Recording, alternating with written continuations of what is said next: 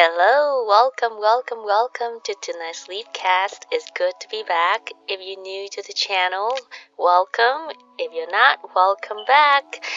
This is the podcast that promises to put you to sleep faster than a boring lecture on quantum physics. So, again, I'm glad to have you here. If you already fluffed your pillow and closed your eyes, let's take a deep breath together and let the stresses of the day melt away as we drift off into dreamland. Again, my name is Anne. Once or twice a week, we get together and talk about random things that happen during the week. So, whether you're dealing with insomnia, anxiety, or you just need to take a break from the hustle and bustle of everyday life, I'm glad that you're here. Let's get started.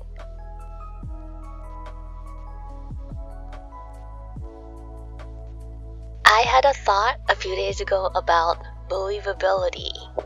Believability. That's right, and I had an old sales story that I like to share with you all. Long time ago, so many years ago, I got this advice from someone on quoting someone else on something. For example, if you were going to send over a quote to someone, make sure that the numbers don't look too perfect. For example, instead of saying, yes, our cost is $50 per unit or, or, or, or 49.99 per unit. Instead of saying that, you can say our quote is $53.72 per unit. So if you say $53.72 per unit, the numbers will look a bit more believable. That shows that you actually did your homework. Well, the numbers were actually backed up by hard work and data. That was the story. That reminded me of today's topic believability and perfect stats. You know, a few days ago, I thought about what we usually hear on commercials or ads about some drugs or, or even toothpaste. They usually say something along the lines of 9 out of 10 doctors agree, or 9 out of 10 dentists agree.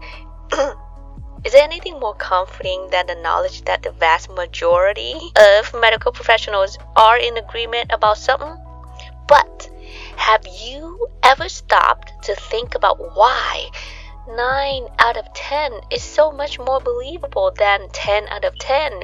Because it all comes down to something called the perfect stats problem.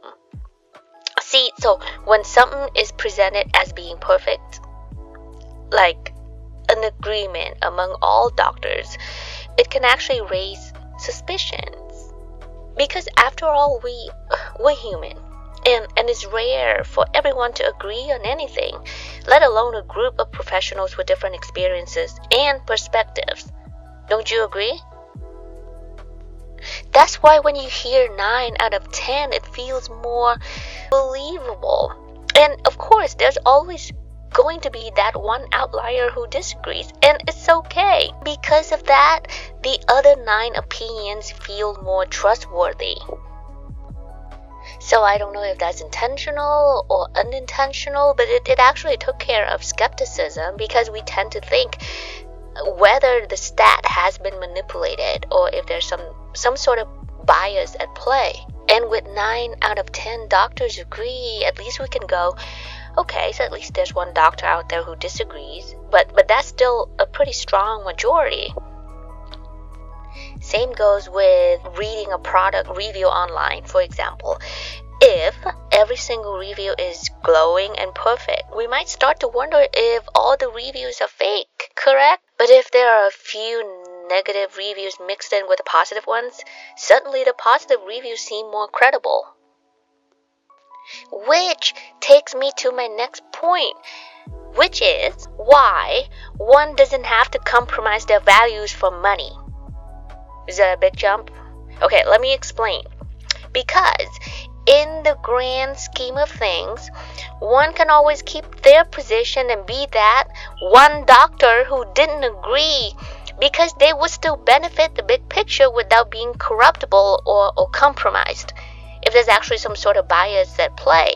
And that is such a good position to be in, don't you think?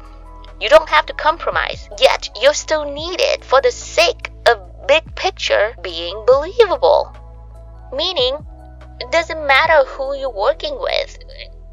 For example, if um, the person you're working with, and of course, I'm, I'm talking hypothetically, let's just say if there's someone out there who's a little morally flexible, you will still be needed because they would still need that one doctor who didn't agree so that the stats look more believable. And you get the best of both worlds. Don't you agree? Of course, the good guys hang with you, but the bad guys are not exactly opposed to the idea of having an outlier, that one doctor who didn't agree just for the sake of being believable. Plus, in a world where we're constantly bombarded with perfect images and idealized versions of reality, it's, it's comforting to know that there's still room for, for nuance and imperfection. I believe that's the best seat that you could position for. We don't have to give up our principles. We don't have to be compromised or corruptible. It doesn't matter who agrees or disagrees with us We'll still need it without having to change for nobody.